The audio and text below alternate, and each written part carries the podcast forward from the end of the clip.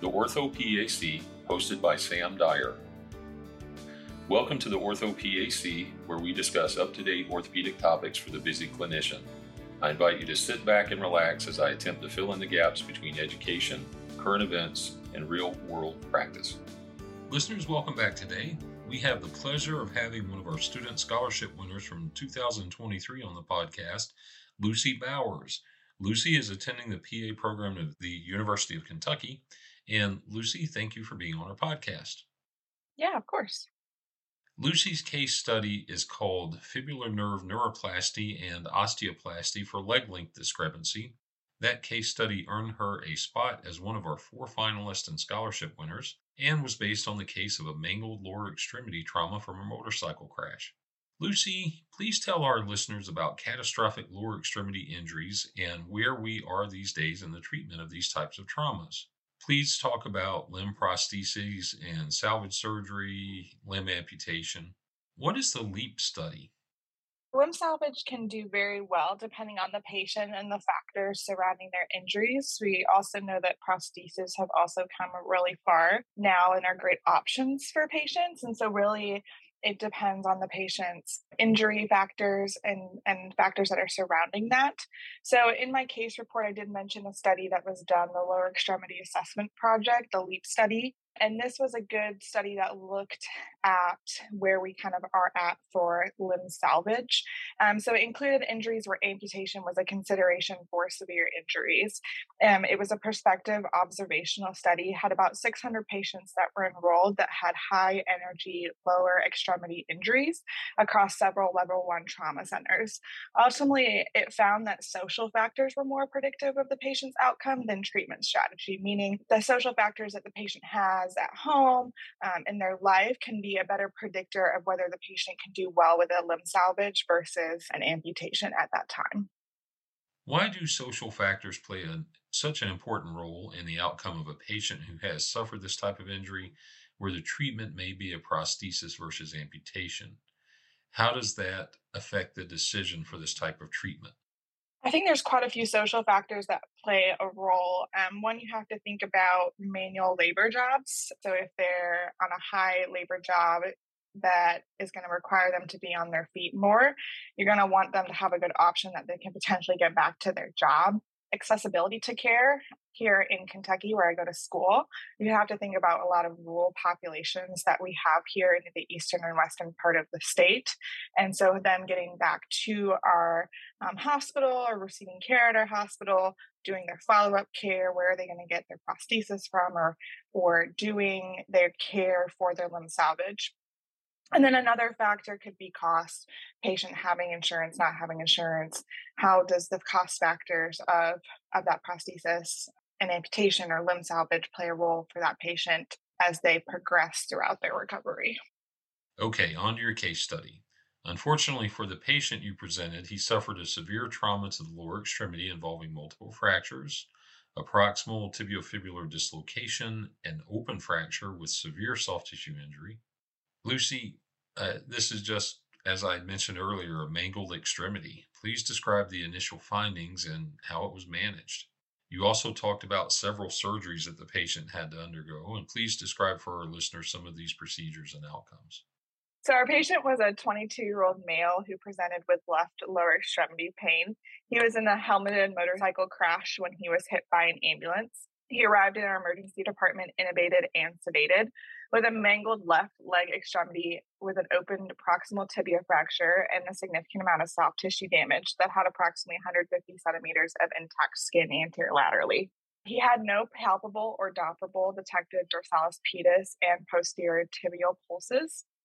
And his x ray read as an acute open traumatic comminuted segmental left proximal tibial shaft fracture and a proximal tibiofibular joint dislocation. So the patient went to the OR the next day, received an I&D, a fasciotomy, and a placement of a uniplanar X-fix. He was ultimately referred to our attending physician for limb salvage versus amputation. So over the next month, he had about 11 surgeries, including many I&Ds, placement of antibiotic knee beads, a rotational uh, gastroc flap, split thickness skin graft and eventually had a placement of a tibial nail done for stability of the fracture. But during this time, he underwent about 17 centimeters of gradual shortening to allow for the soft tissue coverage. And his proximal fibula injury was not able to be addressed at this time due to prioritizing the soft tissue injuries. And so that's one thing that when patients come in with significant soft tissue injuries and a fracture, prioritizing those soft tissue injuries first before the fracture is one thing that they can do to kind of help salvage the limb. And so that is uh, ultimately why that proximal fibula injury was not addressed at that time. Okay. After a lot of surgeries and a lot of time, uh, I think you said about a year and a half after the fact, he started to develop some neurogenic problems and a foot drop. There was also a leg length discrepancy and can you please talk about your evaluation and workup from that point?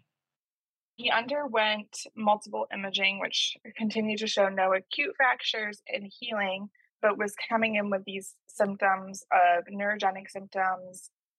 And so at that time, we placed him in an ExoSym brace to help with that foot drop, which he adhered to for many months, but then came back and said, I'm still having increased pain over this proximal fibula and was starting to have skin breakdown in this area. So that was when the option came of what's next for the patient. I think you said he had a shoe lift and was also braced for a time with the foot drop. And when he came back for a recheck after the bracing and stuff, he, he was like, I don't know, I'm thinking about a BKA at this point. What were the next steps in his management? Yeah, so the patient was considering a below the knee amputation due to his quality of life issues. He felt like he wasn't able to to live the life at full quality that he wanted to. At the time, he was a new dad and he was not able to do the activities that he once loved to do because of the pain.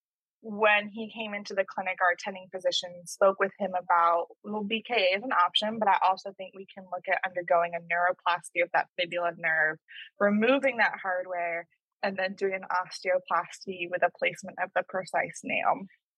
And so the patient Obviously, a BKA would be a little bit more extreme if we had this more other option that could allow the patient to keep his limb um, and get him back to the activities that he wanted. So, patient went home and thought about it for a little bit, came back and elected to have the salvage options. And so, at that time, he underwent the neuroplasty first, which the peroneal nerve was placed in a more favorable position, um, and then some scar tissue was removed he then returned about four months later and got his hardware removed and then had an osteoplasty, which is where bone grafting and bone repair is done.